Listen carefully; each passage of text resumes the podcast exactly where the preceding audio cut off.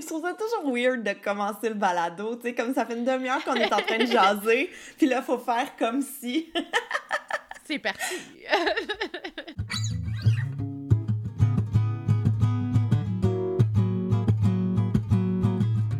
Bonjour à tous et bienvenue à un autre épisode du balado Evelyne et Gabriel font un podcast. Je me présente pour ceux qui ne me connaissent pas, Gabrielle Caron en compagnie de mon amie et co-animatrice Evelyne Ferron, bonjour! Alors, euh, on va commencer tout de suite avec notre sujet de la semaine. Evelyne, de quoi on va parler aujourd'hui? Tu avais un intérêt assez marqué pour toute l'histoire du tourisme, qui est quelque chose quand même. J'ai hâte de voir dans quelle direction tu vas m'amener. C'est un sujet qui est quand même très vaste et surtout en période de pandémie, parler de tourisme et de voyage, ben, on va vous faire rêver, mais peut-être pleurer aussi en même temps. c'est ça, on est audacieuse aujourd'hui. on parle de voyage. Mais avant de vraiment tomber dans l'histoire et tout, je sais que toi, tu as voyagé quand même pas mal. Tu es allé au Népal oui, ça c'était mon dernier. Népal, Chine, euh, sud de la Chine, en fait, ouais. J'ai pas le voyagé autant que je l'aurais voulu, en ce sens que j'ai clenché mes études. Euh, moi, je me disais, euh, à un moment donné, ben, quand toutes mes études vont être faites, vu que j'étais dans le domaine de l'histoire, de l'histoire ancienne et tout ça, je savais où je m'en allais. Je me disais, ben, c'est sûr que je vais, je vais voyager après, mais c'est sûr que, bon, le monde du travail est rentré là-dedans, il y a eu plein de choses. J'ai peut-être pas voyagé autant que je le voulais, mais j'ai un chum qui a fait presque le tour du monde en bateau parce que mon, mon conjoint est musicien. Quand moi, j'étais aux études, au bac, au bac en histoire, mon chum était sur des bateaux de croisière, puis euh, il m'envoyait des photos par la poste euh, de lui, mettons, devant les pyramides, me disant « Oh, c'est juste un tas de roches, t'as pas à t'inquiéter. » il a vu les pyramides avant moi, il a vu plein de choses avant moi, mais il avait pas, il était jeune, puis il avait pas euh, le même intérêt pour moi que, que moi, je veux dire, pour, pour ces choses-là. Puis, tu sais, il m'agaçait beaucoup avec ça. Puis, je disais, envoie-moi des cartes postales, tout ça. Fait que ses premières cartes postales, c'était, mettons, Denmark by Night, la carte est noire. Il me fait ça trois fois de oh suite. non! Puis t'es resté avec! oui, ça va faire 21 ans, Et oui! Mais tu sais, j'ai gardé ça en souvenir. J'ai comme euh, toutes les cartes postales qui m'ont ramené tout ça de partout où il allait. Je, je sais que dans un autre épisode, tu as parlé que tu étais allé à Londres, en Écosse. Oui, oui, oui. oui tu as été en Égypte, évidemment. Népal et Chine. Tu as fait quoi d'autre? Euh, ben attends, là, si on le fait dans l'ordre, ben, j'ai fait. Dans, dans j'ai fait la, un peu les Pays-Bas, euh, Amsterdam, un peu ce qu'il y a autour et tout ça. J'ai fait, bon, l'Égypte, ça c'est sûr.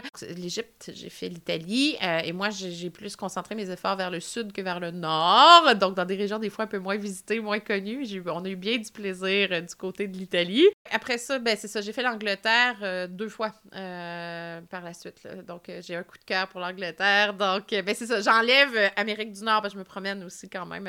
L'île du Prince-Édouard, ça compte pas, là.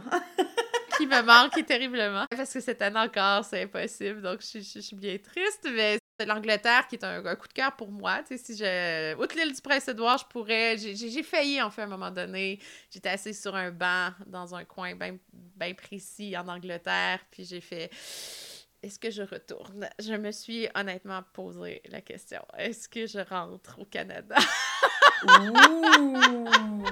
ça a été un moment très intense dans ma vie, soit dit en passant. Euh, tu sais, quand tu réalises que tu es tellement bien à cet endroit-là, assis sur un banc dans une région euh, cachée dans les montagnes euh, du nord de l'Angleterre, puis tu es comme, on dirait que j'appartiens à cet endroit-là. Il y avait quelque chose de très, un peu mystique, ou je sais pas. Fait que voilà, l'Angleterre a une place bien, bien précise dans mon cœur. Et après ça, ben là, j'ai décidé d'aller du côté de l'Asie. J'ai fait la Chine, plus la région de Canton, donc le sud, et le Népal. Puis t'es quel genre de voyageuse quand tu pars? Solitaire. Je déteste voyager en groupe. Je déteste, même avec, j'ai voyagé avec mon conjoint, mais euh, il y a des raisons pour lesquelles des fois je pars, je pars toute seule, c'est que ses intérêts sont pas les mêmes que moi, puis je veux pas être limitée dans ce que j'ai envie de vivre ou d'expérimenter ou de faire. Euh, donc je suis une solitaire. Euh, je suis quelqu'un qui déteste les villes. J'y vais mais c'est pas là que je vais rester longtemps. Je sors toujours, toujours dans les campagnes, peu importe où je suis dans le monde. J'aime euh, les côtés plus campagnards, euh, retirés. Euh, donc, soit moins visités aussi. fait je sors des villes assez vite. je les fais, les capitales, les grandes villes, puis j'ai du plaisir. C'est là que sont les musées, tout ça. Mais je sors de là très rapidement pour toujours aller me perdre dans les sentiers. Je fais, je fais beaucoup de randonnées. Plutôt que de tout vouloir voir, ce que je déteste, je vais dire, ben, cette fois-ci, je fais telle région Et là, j'y reste. je vais prendre, mettons, un bed and breakfast ou un hôtel, mais je vais rester au même endroit pendant plusieurs jours. Je commence pas à me promener avec mes bagages. J'haïs ça. Je fais que je me fixe quelque part et après ça, ben, je, prends d'autres moyens de transport, mais j'aime revenir à la maison le soir. J'aime avoir un pied à terre et dire, ben, ce coin-là de ce pays-là, je le connais bien. Je veux dire, je n'ai pas encore tout fait, l'Angleterre. Je, me, je le fais région par région. J'ai, j'ai pas fait tout le Népal. C'est impossible de toute façon. Pourquoi Canton en Chine? Parce que c'est là qu'il y a le plus grand marché de thé au monde. Donc, j'avais un objectif à Canton, puis c'était d'aller voir ça, tu sais. Pourquoi je suis pas surprise de ça? non, sûrement pas. Puis j'ai réalisé que quand je voyage seule, je suis débrouillarde. Si je suis avec quelqu'un, j'ai pas un bon sens d'orientation. Faut dire que ça inquiète, ça inquiète toujours, en fait, ma famille et mon chum quand je pars. Ils sont comme, oh mon dieu, ça manque quatre mandous tout seul. vas-tu s'en sortir? Mais je finis toujours étonnamment par m'en tirer. Ça me force justement à pas euh, avoir à, m'en remettre à quelqu'un d'autre. Ça, ça m'oblige à me débrouiller. Et je trouve que c'est plus spirituel voyager seul parce que ça te confronte à toi-même. Si tu avec quelqu'un, le, côté, je crois, méditatif que le voyage peut avoir n'existe pas. Parce que tu as toujours quelqu'un avec qui parler et tout ça. Tu sais, je veux dire, je suis quand même partie trois semaines au Népal toute seule. Ça m'a marqué pour le restant de mes jours. L'Angleterre, c'était la même chose, mon premier voyage, en fait, dans les Cumbria, qui est la frontière avec l'Écosse, voir le mur d'Adrien, puis tu aller dans ces secteurs-là. Des fois aussi, c'est qu'il y a des choses que tu veux visiter. Attends, moi, je fais une parenthèse. C'est parce que ça fait deux fois que tu parles du mur d'Adrien. T'en as parlé dans un autre épisode, puis à chaque fois, je fais comme si je savais c'était quoi. J'ai aucune idée c'est quoi le mur d'Adrien. c'est un immense mur, en fait, euh, quelque chose comme 117 km qui avait été construit sous l'empereur Adrien à l'époque romaine pour euh, justement marquer la, frontière officielle de l'Empire romain avec les populations celtiques euh, qui se trouvaient entre autres du côté de l'Écosse. Euh, mais c'est parce que c'est énorme. C'est un monument quand même important. Puis il faut dire que une de mes meilleures amies était décédée et j'avais ses cendres avec moi. J'avais un petit, un petit morceau de ses cendres avec moi et ma mission c'était, parce qu'on avait étudié l'histoire ancienne ensemble, elle avait fait des, des études plus en histoire romaine. Donc ma mission c'était de répartir une partie de ses cendres à cet endroit-là parce qu'elle n'a jamais voyagé, n'a jamais quitté l'Amérique du Nord. Elle rêvait de voir l'Italie, des choses comme ça, puis elle l'a pas fait. Donc, euh, moi, j'ai... Euh, on est plusieurs comme ça, être partis. Quand on part, en, on est parti en voyage après son décès, on est toutes parties avec un petit morceau, euh, un, petit bocaux de cendres qu'on a répandu un peu partout dans le monde. Ah, c'est tellement beau! fait que voilà, j'ai répandu des cendres sur des morceaux du mur d'Adrien. Tu ferais pas ça, là, les gros autobus voyageurs non, non, non, non, non, non, non, mon Dieu que non, non, non, non, non. Et quand j'arrive sur des sites historiques et que je les vois, je veux dire, je suis désolée, là, je comprends le, le, plaisir du trip de gang, de faire ça entre amis et tout ça, mais c'est ça, ça dépend ce que tu cherches du voyage. Et moi, le voyage, j'aime apprendre, découvrir la culture. Euh, et pour ça, il ben, faut que je sois déstabilisée, puis il faut que je sois toute seule. Et toi? Moi, j'ai fait un peu toutes les sortes de voyages, en fait. Quand j'étais plus jeune, avec mes parents, on partait tous les étés en camping dans une région du Québec. Fait que j'ai fait vraiment tous les terrains de camping de la province. Québec, Ontario. Vermont. Ouais, c'est ça, nord des États-Unis. Tu sais, on s'est beaucoup, beaucoup promené. Fait que la première chose que j'ai découvert, c'est chez nous. Et moi, j'ai toujours été très attirée par l'Europe. Alors, quand j'avais 15 ans à peu près, ma mère a décidé de nous offrir un voyage en Angleterre. évidemment, on est passé par Londres. On a visité la Tour de Londres qui, pour moi, est un endroit fascinant, parce que j'ai déjà parlé de mon amour d'Elisabeth Ier. Donc, de passer par là, puis d'aller à... Euh, oh là, évidemment, j'oublie le nom. Hampton Court? Hampton Court, oui, le palais d'Henri VIII, oui. Exact, tu sais, d'aller là-bas aussi. Fait un peu de refaire les pas d'Elisabeth Ier, mais moi, ça m'a vraiment... J'ai adoré ça. Ce que je regrette, c'est que j'étais un peu jeune. Fait que j'avais pas nécessairement la maturité puis l'intérêt de tout lire, de tout regarder. Si j'avais eu 30 ans, j'en aurais beaucoup plus profité, mais j'ai quand même, somme toute, là, vraiment apprécié. Ensuite, je pense que comme toute bonne jeune fille dans la vingtaine qui se demande quoi faire dans la vie, je suis partie avec une de mes de filles pack-sac en Europe. Je salue mon amie Caro au passage. Tu sais, toi, tu disais que tu voyageais toute seule. Moi, c'est avec Caro. Caro, c'est ma partner de voyage. Là. On a fait comme le grand tour, là. France, Pays-Bas, Allemagne. Mais à travers tout ça, évidemment, on a rencontré un million de personnes. On est resté dans les auberges de jeunesse. On est allé visiter. Mais ça, je te dirais que c'est un voyage cheap. Ouais. Tu sais, parce qu'à 20 ans, t'as pas une scène. Puis en Europe, ça coûte cher à l'époque aussi, là, tu On s'était bourré notre sac de cannes de thon puis de beurre tendre, puis tu sais, on, on mangeait ça. On essayait d'aller dans tous les trucs gratuits, prendre tous les trucs de rabais, vraiment rentabiliser au maximum notre présence. Avant d'avoir un enfant, j'étais enceinte de mon premier. Oh, t'es partie enceinte, oui. Eh oui, je suis partie enceinte. On s'est dit, on fera plus jamais de voyage juste nous deux, ou du moins pas avant un bout. C'est notre dernier moment en tant que couple et non pas en tant que famille.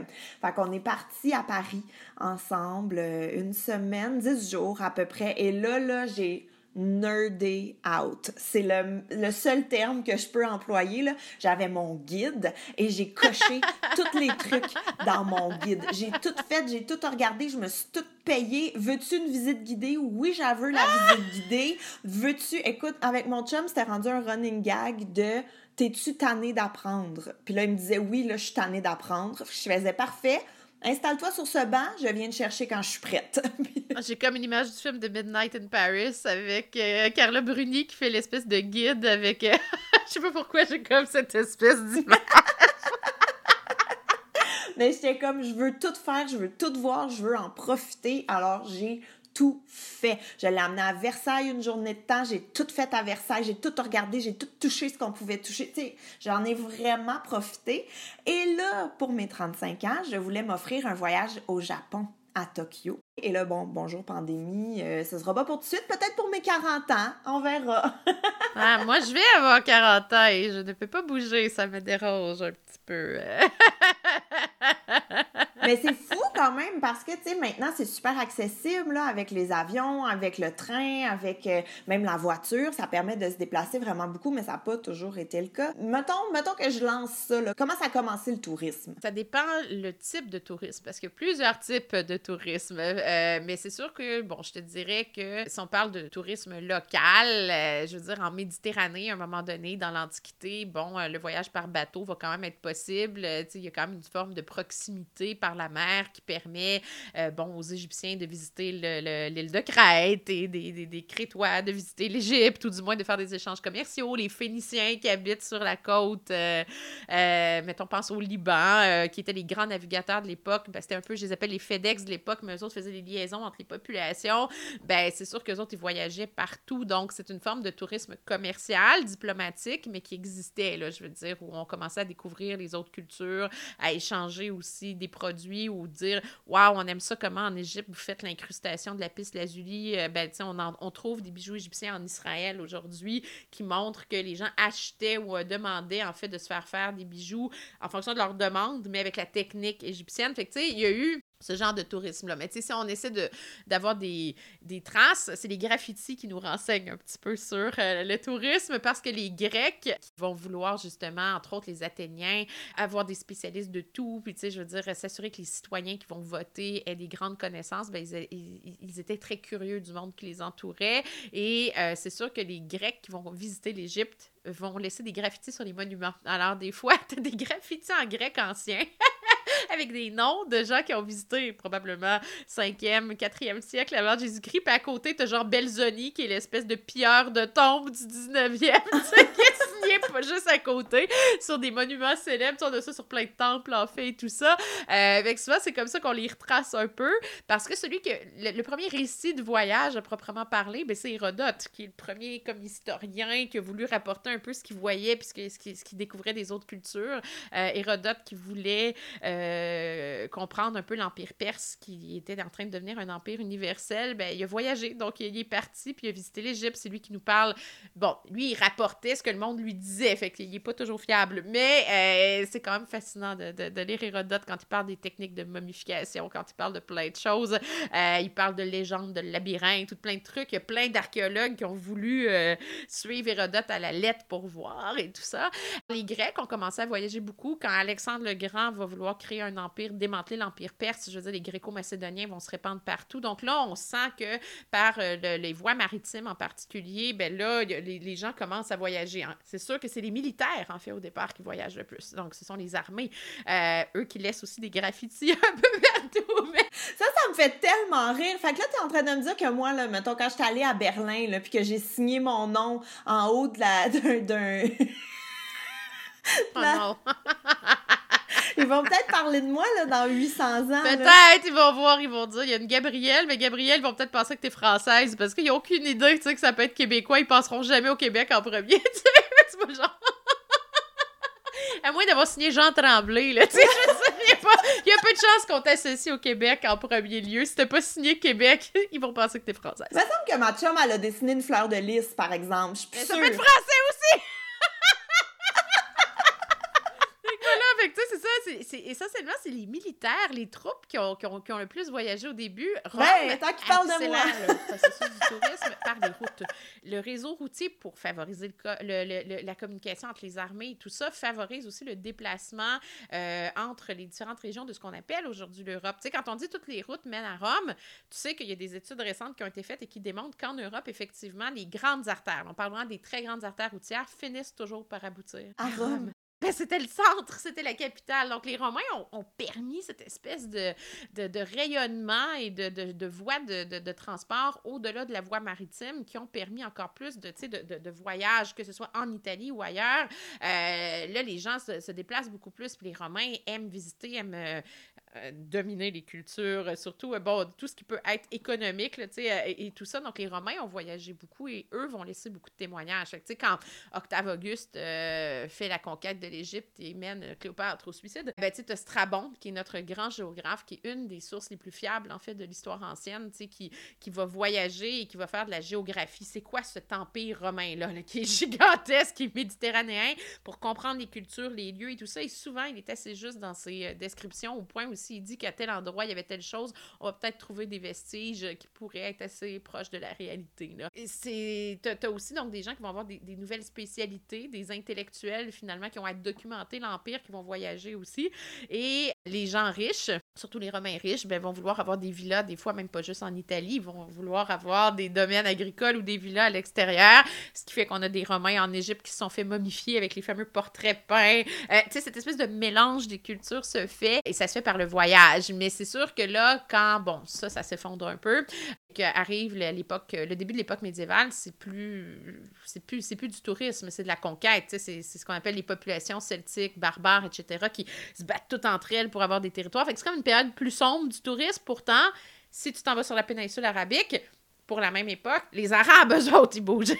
Donc, eux autres vont voyager. Et là, on a les récits euh, de voyage, des, euh, des populations arabes qui écrivent. Ibn Battuta, si tu veux lire un des grands voyageurs, c'est lui qu'il faut que tu lises, puis il est vraiment fascinant.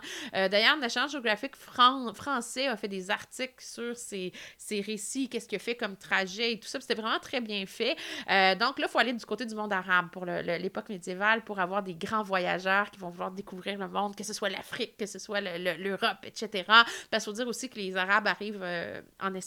Alors, tu sais, ils commencent à avoir des mélanges et tout ça, puis ils vont se rendre jusqu'au euh, Proche-Orient. Euh, et là, ça va, bon, il va y avoir des scissions et tout ça, des califats, mais tu sais, je veux dire, là, il y a des mélanges de cultures, puis c'est un peu la même chose, c'est que les populations arabes arrivent en Inde, il y a des conflits en Inde, il y a un peu un mélange, ça va donner les Moghols qui vont, eux aussi, beaucoup voyager puis étendre les territoires. Les Mongols de Gengis Khan et compagnie font des conquêtes qui vont jusqu'à la Chine, qui vont jusqu'au Pakistan, etc., ben, eux autres aussi vont laisser des témoignages de, de, ces rencontres de culture qui commencent à avoir des, des mélanges de, traditions persanes et tout ça. Fait que là, wow, le monde commence. Il y a du monde qui voyage partout, finalement, quand on est rendu à la fin du Moyen-Âge. Et ça donne un Marco Polo. Marco Polo, pourquoi il est si populaire? Pourquoi le, fameux livre des merveilles ou les voyages de Marco Polo sont si populaires? C'est que pour un occidental, quelqu'un qui a vécu à la cour de Kublai Khan, tu sais, qui, est quand même le petit-fils de Gengis Khan, euh, qui décrit en fait cet univers-là. Je dire, c'était exotique, c'était fascinant. Donc, c'était dans les premiers récits de voyage que le monde voulait. Et tu sais, si on pousse plus loin le tourisme, après ça, c'est les explorateurs européens qui sont assez fortunés je fais juste une parenthèse, excuse-moi, parce que là, tu parles comme d'explorateurs puis de voyageurs et tout, mais on dirait que j'ai toujours l'impression que les... ça part d'Europe. Tu sais, on a toujours les récits des Européens qui vont découvrir d'autres pays, comme si, mettons, les Asiatiques ou comme si les gens d'Amérique du Sud, eux, faisaient pas d'exploration. Ben, les Incas, les... tu sais, je veux dire, bon, pour l'époque dont je te parlais, quand Ibn Battuta, non, non, c'est les Arabes, en fait, comme je t'ai dit, qui ont été, euh, qui ont écrit beaucoup plus là-dessus, c'est que nous, souvent, on nous enseigne pas ça. Euh, on nous parle pas des Bin on nous parle pas, en fait, de ces Arabes qui ont, écoute, voyagé sur des très grands territoires, sur les califats, là, je veux dire, c'était, énorme, les territoires qu'elle allaient gérer, puis se battaient entre eux, puis je veux dire, c'est quand même quelque chose, C'est une vision de la manière on s'est enseigné parce qu'on prend des raccourcis. Alors que, tu sais, dans les faits, c'est ça, les Arabes vont être les grands voyageurs, les premiers grands explorateurs. Et les militaires n'arrêtent pas. Pendant les croisades, ben, les croisés eux autres, ils traversent aussi de l'autre côté, puis ça laisse quand même des témoignages quand même assez intéressants également. Puis les pèlerins, l'époque médiévale. En fait, je voulais amener le sujet du tourisme religieux parce que c'est un peu ça la première forme de tourisme accessible. En, là, je mets des guillemets, là, mais. Ouais, en guillemets. en, non, non, mais en très gros guillemets. Mais mettons, tu vas euh, à Saint-Jacques-de-Compostelle, tu pars à pied, puis tu vas faire ton pèlerinage, puis ça, en même temps, ben, ça te permet un peu de voir du pays. Tu, veux, tu visites. Puis les pèlerins qui veulent se rendre jusqu'à Jérusalem, à l'époque des croisades, tu sais, quand euh, les Européens vont mettre la main sur Jérusalem, faire une espèce de royaume européen avec ça avant que Saladin euh, reprenne la ville, ben, tu sais, je veux dire, c'est du gros tourisme. C'est pour ça que, les, dans le fond, les Templiers ont inventé la lettre de change parce que ces gens-là, tu sais, qui faisaient des longs voyages, se faisaient voler en chemin tout le temps. Donc, euh, c'est pour ça que les gens laissaient leur argent, mettons, aux Templiers en France, avaient une lettre de change et quand ils arrivaient à Jérusalem, ben là, les Templiers de Jérusalem leur redonnaient leur argent, moins euh, le paiement pour les services d'avoir fait ça, mais ça protégeait en fait l'argent de ces touristes-là, de ces pèlerins là qui sinon arrivaient tout le temps un peu démunis parce qu'ils s'étaient fait piller deux, trois fois en cours de route. C'est quand même des voyages un peu, euh, un peu périlleux. Et ça devait pas être sécuritaire. non, pas du tout. Mais c'est un peu le but d'avoir créé l'ordre des Templiers, des moines soldats qui étaient vraiment dévoués à la protection des gens qui vont faire le voyage. Et on se souviendra que ça l'a très mal fini pour les Ça a très mal fini pour les Templiers parce qu'ils se sont trop enrichis. Voilà. Ça, ce sera un autre sujet. Oui, ça. Juste googler Philippe Lebel là, pour le fun. voilà. Euh, disons que surtout à partir de la France, ça s'est mal euh, passé, mais tu sais, je il y avait le, tourisme religieux. C'est Rome qui attirait au départ, avant même, euh, je te dirais, Jérusalem et tout ça. Les gens voulaient voir Rome parce que c'est devenu le cœur de la religion catholique. Quand l'Empire romain s'effondre au 5e siècle, c'est l'Église qui monte parce que, dans le fond, le pape arrive et il va être euh, un peu l'équivalent d'un empereur, mais pour cette nouvelle religion qui se met en place. Les gens veulent voir Rome. Et les plus vieux guides touristiques qu'on a sont des guides de Rome, euh, où on inventait plein d'affaires. Ah, ici, il y a eu euh, de telles choses. Jules César s'est promené là. Il n'y en avait aucune idée. C'était tellement pas vrai. C'était un tissu de mensonges. Et il y avait... C'était vraiment de la boîte, ces guides touristiques-là. Ça avait juste aucun sens, mais les gens lisaient ça et disaient comme « Ah oui, Jules César a marché ici. Ouh, j'ai entendu parler de Jules César. C'est cool. » Ça marchera encore aujourd'hui, malheureusement. C'est comme les reliques aussi. Les reliques, c'est une autre forme de tourisme, euh, de pèlerinage aussi, mais là, on il y a une différence entre vouloir voir des lieux saints ou justement vouloir atteindre Jérusalem et ce qui va devenir l'église du Saint-Sépulcre et tout ça, ou vouloir aller à Rome dans, des lieux des, des, vraiment de où est-ce que Saint-Pierre a été martyrisé et tout ça, et les reliques. Les reliques, ça a un, effet différent, c'est plus pour ton salut. Alors là, la relique, c'est de, payer pour prier sur des reliques vraiment rares, dans l'espoir de te sauver du temps au purgatoire ou d'en sauver pour tes, euh, tes amis. Purgatoire qui est un peu inventé au Moyen Âge, qui arrive justement pour comme mettre cette business-là en, en, marche. Fait que tu sais, c'est comme deux volets. Mais tu sais, c'est ça. Donc, parallèlement, tu as le tourisme religieux, tu le tourisme, je te dirais, commercial qui existe avec les Arabes, qui est présent à l'époque médiévale, et tu le tourisme militaire par justement les croisades et les armées qui ont à se déplacer. Et tu as ben, des commerçants, entre autres les Italiens, là, Gênes, Venise et tout ça, eux autres sont très actifs du point de vue maritime, euh, qui, un peu comme Marco Polo, vont faire euh, des ponts entre l'Orient et l'Occident. comme ça, ça bouge quand même beaucoup de ce côté-là.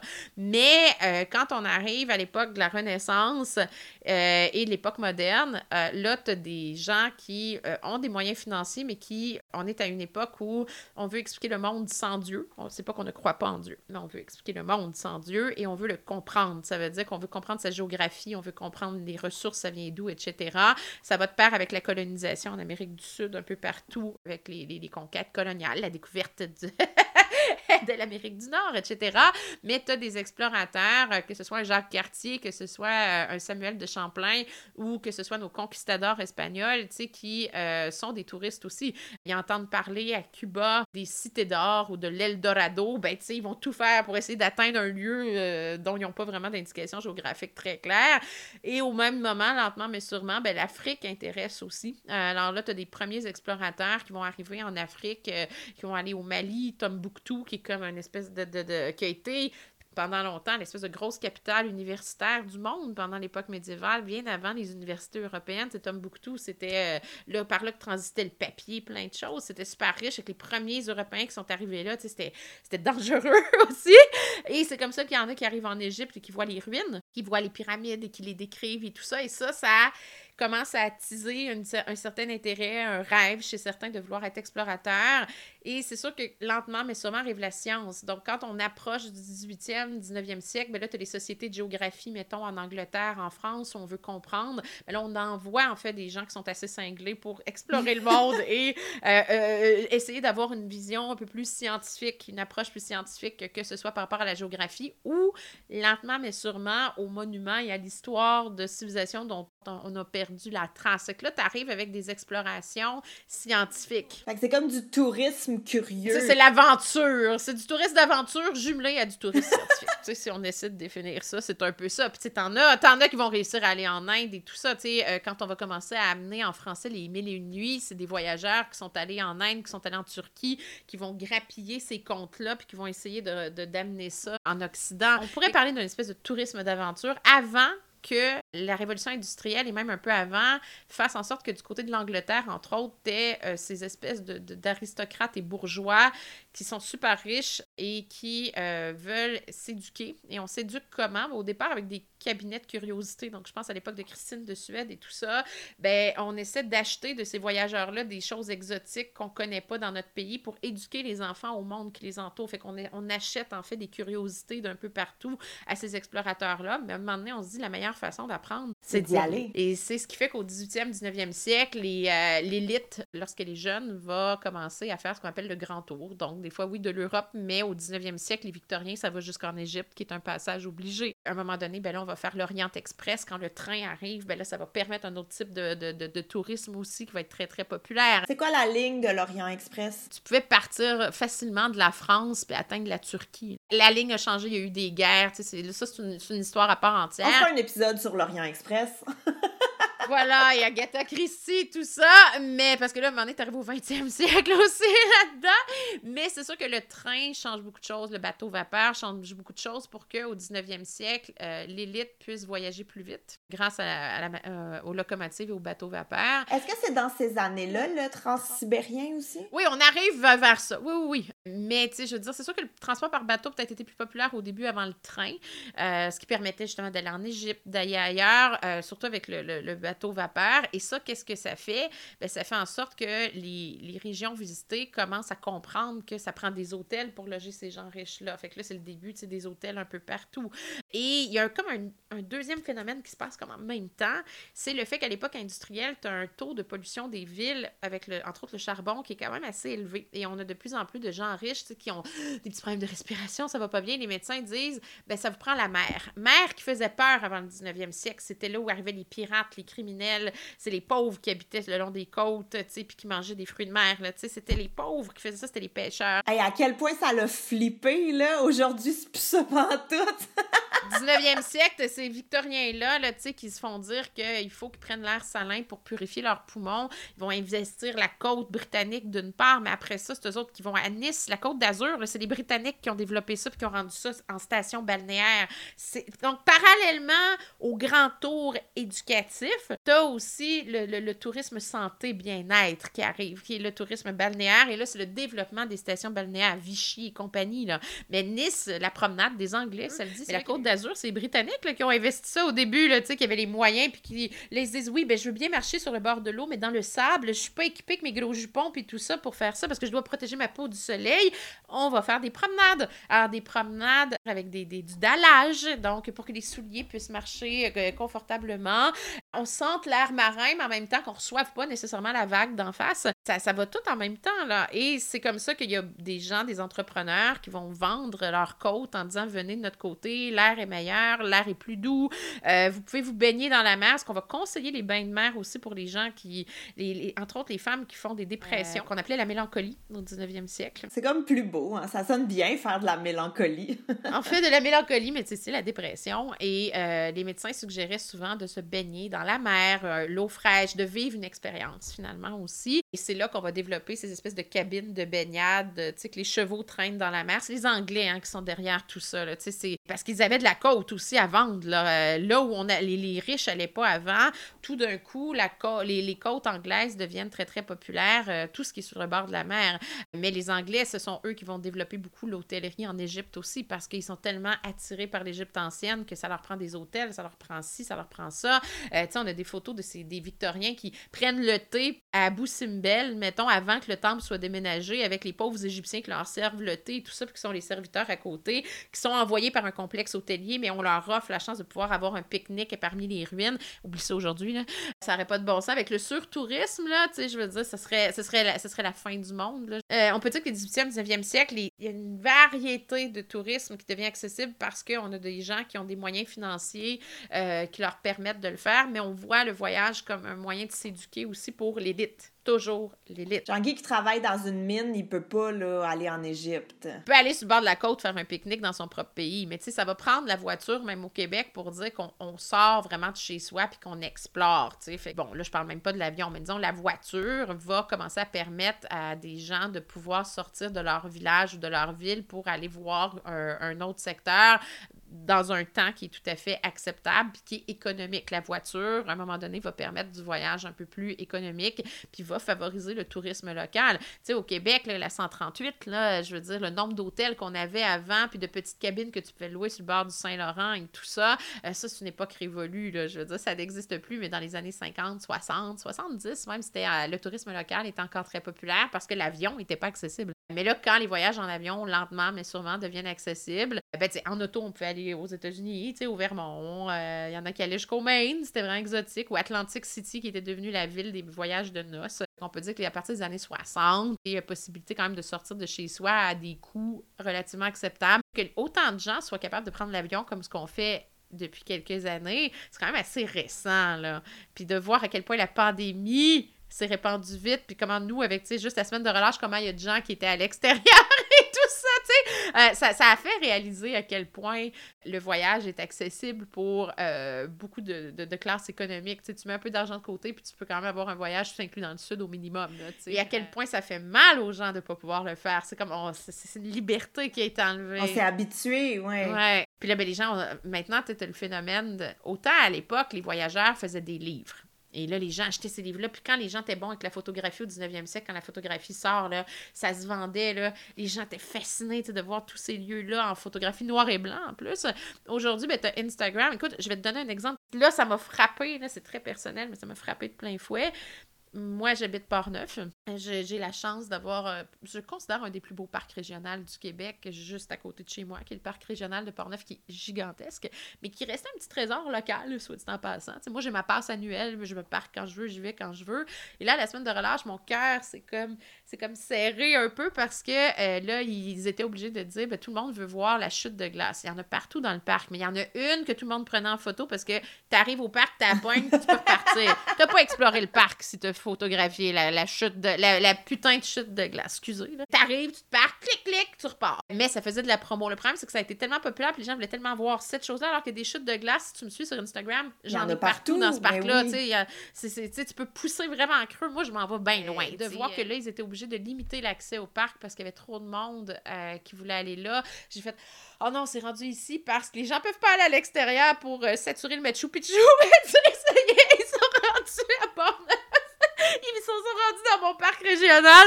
Et là, j'ai fait, oh mon Dieu, mais pendant la relâche, je n'y vais pas. Je m'enfonce dans mes forêts à moi où il n'y a personne parce que c'est privé. Mais parce que là, on a comme un peu flippé le problème. Sais, au début, c'était très limité, c'était pas accessible. Le tourisme, c'était vraiment pour l'élite, c'était pour découvrir. Tandis que là, on est complètement de l'autre côté où il y a trop de touristes.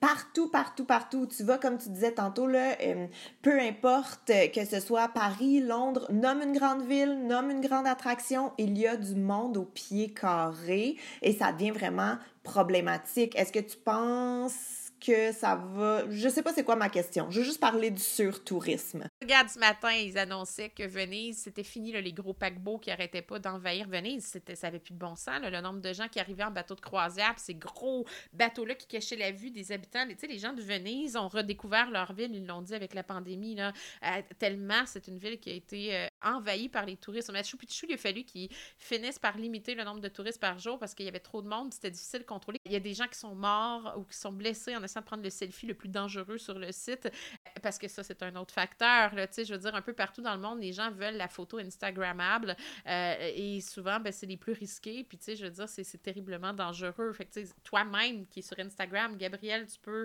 citer plein de, de, de, choses que tu vois des fois, puis t'es comme, OK, c'est beau, mais tu sais, je veux dire, un moment donné, de tout en voir le même angle, la même Moses de photos. Il y a un compte, d'ailleurs, que j'adore suivre sur Instagram qui s'appelle Insta Repeat. Et lui, il fait juste des montages photos de plein de gens qui ont pris la même photo. Tu, vois ça passer, puis t'es comme, ah, ben oui, là, c'est pas bien ben original, là, ta photo de tes pieds sur le bord de l'eau. ben, il y a ça. Puis, tu sais, Bali, c'est un autre exemple qu'à un moment donné, euh, là, tout le monde voulait les paysages de Bali. Puis, ben, les films aussi, tu sais, c'est fou comment ça, ça, ça, a maintenant un impact, là, je veux dire. Et quand le film de Beach est sorti avec Leonardo DiCaprio, là, je suis pas mal sûre que la Thaïlande a connu un boom. Euh, de tourisme. Là. Ben, c'en est du surtourisme, la Thaïlande, parce que, tu sais, c'est économiquement, pour euh, les, les, gens qui ont des, des, systèmes économiques un petit peu plus solides, ben, tu sais, le taux de change est favorable, il y a plein de choses de favorables euh, en Thaïlande, tandis que tu disais le Japon, sors l'argent de ta poche, le Japon. On a parlé du tourisme, bon, évidemment, en Égypte, des, des, de l'élite qui faisait le grand tour et tout. Mais est-ce qu'il y a des pays qui ont été fermés aux visiteurs ou que ça a été long avant qu'ils acceptent d'avoir des touristes? Ben, qui acceptent. C'est parce qu'ils étaient moins accessibles. Euh, mais le pays le plus fermé, c'est le Tibet. C'était super difficile d'aller au Tibet. Alexandra David Neel, qui est une des premières à vraiment être entrée là, tu sais, je veux dire, euh, c'était... Euh, fallait le vouloir. C'était un pays qui, qui, était très fermé. Le Japon n'a pas été très ouvert pendant très longtemps. La Chine empêchait les Britanniques d'aller plus loin que ses ports au 19e siècle. Ça a pris les fameuses guerres de l'opium pour que la forcer à une forme de libre-échange avec les Européens, tu sais. Fait que je dirais, il y a plusieurs pays d'Asie qui étaient plus fermés. des fois aussi parce qu'ils étaient plus difficiles d'accès. C'est un peu la même chose comme Madagascar ou des choses comme ça. je veux dire, waouh, Darwin, il va faire rêver aussi avec ses voyages en Équateur, mais c'était pas accessible pendant longtemps. Le Népal, c'est un bel exemple. Ça a été long avant que les, euh, les gens arrivent au Népal euh, parce que c'était c'était pas facile d'accès. Encore une fois, là, je veux dire, t'es dans l'Himalaya. je veux dire, il faut que les avions... Tu sais que l'aéroport de Katmandou, c'est un des plus dangereux. Là. Ça prend des compagnies aériennes qui sont homologuées, là, des pilotes qui ont le, le brevet spécial pour atterrir à Katmandou et quand tu vois les, les chaînes, la chaîne de l'Himalaya que tu te vois descendre, là, pendant deux secondes, tout le monde est comme sur son siège, puis il y a comme un petit malaise dans l'avion parce que le nombre d'accidents qu'il y a à l'aéroport de Katmandou est assez élevé. J'ai des frissons, t'en parles, puis j'ai des frissons. Et tu choisis donc ta compagnie aérienne pour t'assurer que tu sois avec une des meilleures, et c'est la raison pour laquelle j'étais avec China Southern, je tiens à le dire, excellente compagnie aérienne. Euh, et ça a été un atterrissage en douceur, mais tu sais, quand tu vois la, la longueur de la piste d'atterrissage, c'est comme, oh my god, il n'y a pas de jeu! là-dedans. Un moment de, stress. Puis, tu vois, le Népal, il y a eu le tourisme euh, spirituel, un peu comme l'Inde, euh, avec les hippies dans les années 70. C'est ce qui a, permis, a amené le Népal à s'ouvrir plus, à se développer. Puis de l'autre côté, ben là, tu as l'Everest. L'Everest qui est en situation de surtourisme. Hey, l'Everest, là, j'ai vu des photos où est-ce qu'il y a des line-up pour aller sur le top de l'Everest. C'est super dangereux, tu sais, je veux dire. T'en penses quoi quand tu vois ça, tu sais, honnêtement? D'un côté, d'un côté, tout le monde a le droit de voyager. Sais, si ton rêve, c'est de voir Rome, je suis d'accord que tu ailles voir Rome. Mais d'un autre côté, je trouve que ça brise l'expérience. Parce que, justement, mettons, moi, quand j'ai été à Paris, euh, tu sais, oui, là, tu veux la voir, la Tour Eiffel, en vrai. T'es comme, je suis là, aussi bien aller la voir. Mais ça l'enlève un peu du plaisir de devoir jouer du coude avec tout le monde pour pouvoir la regarder. Tu vois, un des endroits qui est contrôlé au nombre de touristes euh, et ça rend l'expérience très assez agréable, c'est la baillie de Westminster. Tu vois, à Londres, c'est un des endroits où, tu sais, il n'y a pas beaucoup de monde en même temps, puis tu sais, es obligé d'avoir l'audio guide parce qu'ils veulent pas que ça parle. C'est une expérience qui est très... Ça, c'est le genre de choses que je trouve vraiment correct. J'ai visité ah, l'abbaye de Westminster, j'ai ah. tout aimé. J'ai tout aimé. C'est tellement, il y a tellement d'histoires dans cette place-là. Marcher sur des dalles qui sont creusées tellement qu'il y a des gens qui ont marché là. J'étais là, moi j'ai été hypnotisée tout le long. Voir les visages sculptés sur les tombes, c'était là. Puis à quel point t'es bon pour sculpter du marbre puis me donner l'impression que c'est doux.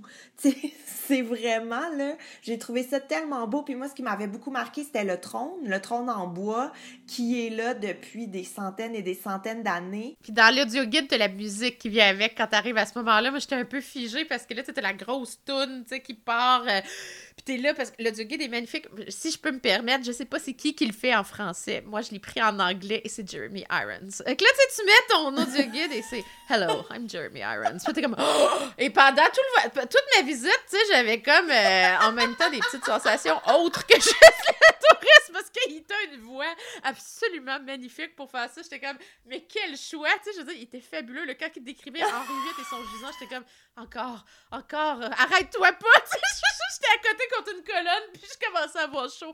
Je le dis en blague un peu, mais c'était.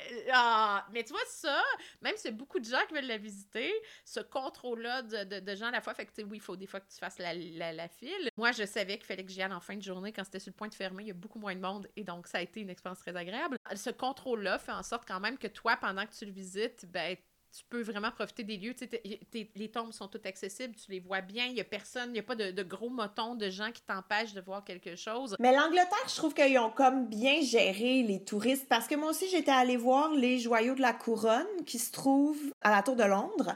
Et puis, euh, tu sais, évidemment, euh, ils te font circuler. Si tu veux, il y a un tapis roulant, si je me trompe pas. Fait que tu es comme sur le petit tapis roulant, puis là, tu peux les regarder. Tu évidemment, ça va pas à 10 000 km/h.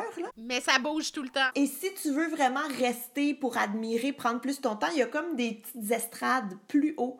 Donc, t'empêches pas les gens de circuler. Parce que, mettons, moi, je fais juste une parenthèse, juste à Montréal, j'étais allée au Musée des Beaux-Arts voir l'exposition de Thierry Mugler, euh, qui était une sublime exposition. C'était beau, c'était beau. Mon Dieu que c'était beau. Mais il y avait tellement de monde que, tu sais, tant qu'à ça, j'aurais dû acheter le catalogue puis juste regarder le catalogue chez nous, là, parce que c'était désagréable. J'avais un guide, qui nous faisait faire le tour. Et puis, un moment donné, ma mère puis moi, on a juste fait, hey, on laisse faire le guide parce qu'on n'entendait rien. Ils sont un peu victimes de leur succès, en fait, puis de leur popularité, puis de leur histoire. J'avais vu celle de Fabergé. oui. Petit des œufs Fabergé. C'était dur les voir, les œufs Fabergé, quand il y avait beaucoup de monde. Là. Moi aussi, j'étais allée. J'avais vraiment aimé ça, par exemple. C'est la raison pour laquelle là-dessus, j'avais été chanceuse. Pompéi, je l'avais vu avant qu'elle ouvre euh, au Musée des Beaux-Arts parce que je faisais un rapport pour Dessine-moi un dimanche et que des fois, ça me donne une opportunité de, de pouvoir aller voir une expo. Euh... Si jamais tu te cherches un plus un, hello!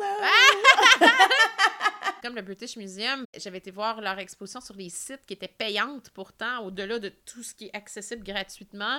Puis je veux dire, c'était horrible. Je veux dire, euh, on était tout un derrière l'autre pour voir les objets en or et tout ça. J'ai suffoqué là-dedans. Je suis comme, man, tout le monde a payé pour ça. Puis il y a ben trop de monde. Tu sais, c'est ça, des fois, on contrôle pas assez. Puis c'est comme, tu sais, quand tu veux la voir, la pierre de Rosette, là, au British Museum, c'est un peu difficile. Moi, j'ai l'ai eu à moi toute seule avec Ubisoft parce qu'on a soupé dans la galerie égyptienne alors que le musée était fermé.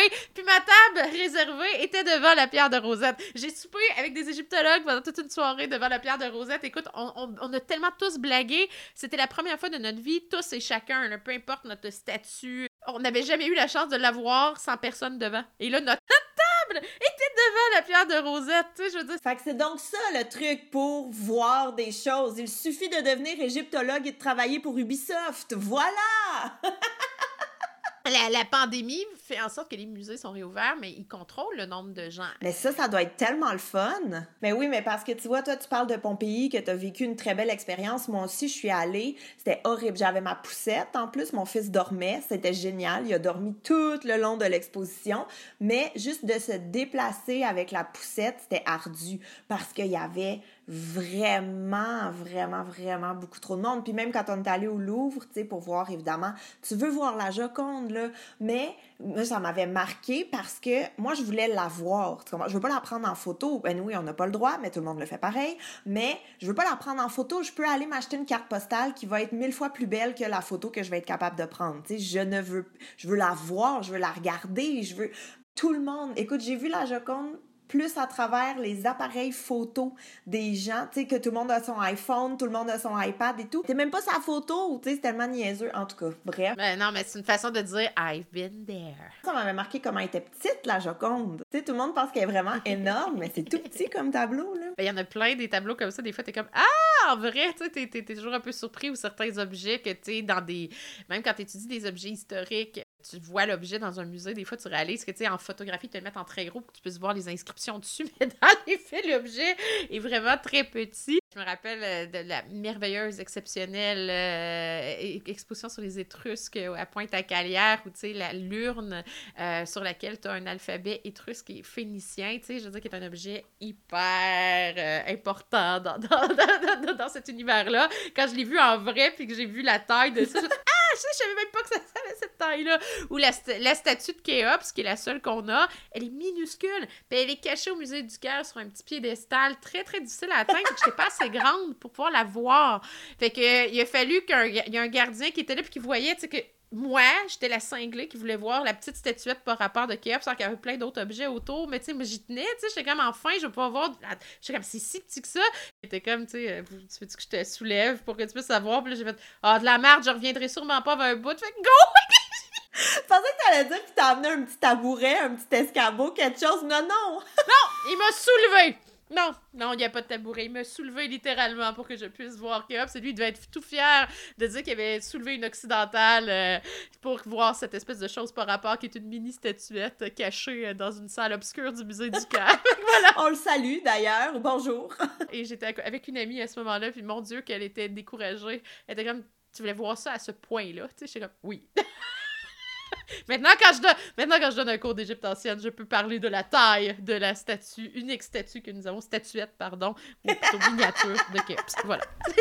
J'aime tellement ça, le sujet du tourisme. Là. Est-ce qu'il y avait d'autres choses que tu voulais euh, rajouter? Je crois qu'on euh, on a fait le tour, là. Sinon, on est reparti pour une autre heure et... le balado va être... sinon, ça devient juste des anecdotes de voyage, là, puis ça, ça Aussi! sera... Euh, ce sera, mais qu'on ait fini d'enregistrer. voilà. Evelyne, merci énormément de nous avoir partagé ton savoir et tes histoires, encore une fois. Ben, les tiennes aussi! merci à tous de nous avoir écoutés et à très bientôt pour un autre épisode d'Evelyne et Gabriel font un podcast. Bye! Au revoir!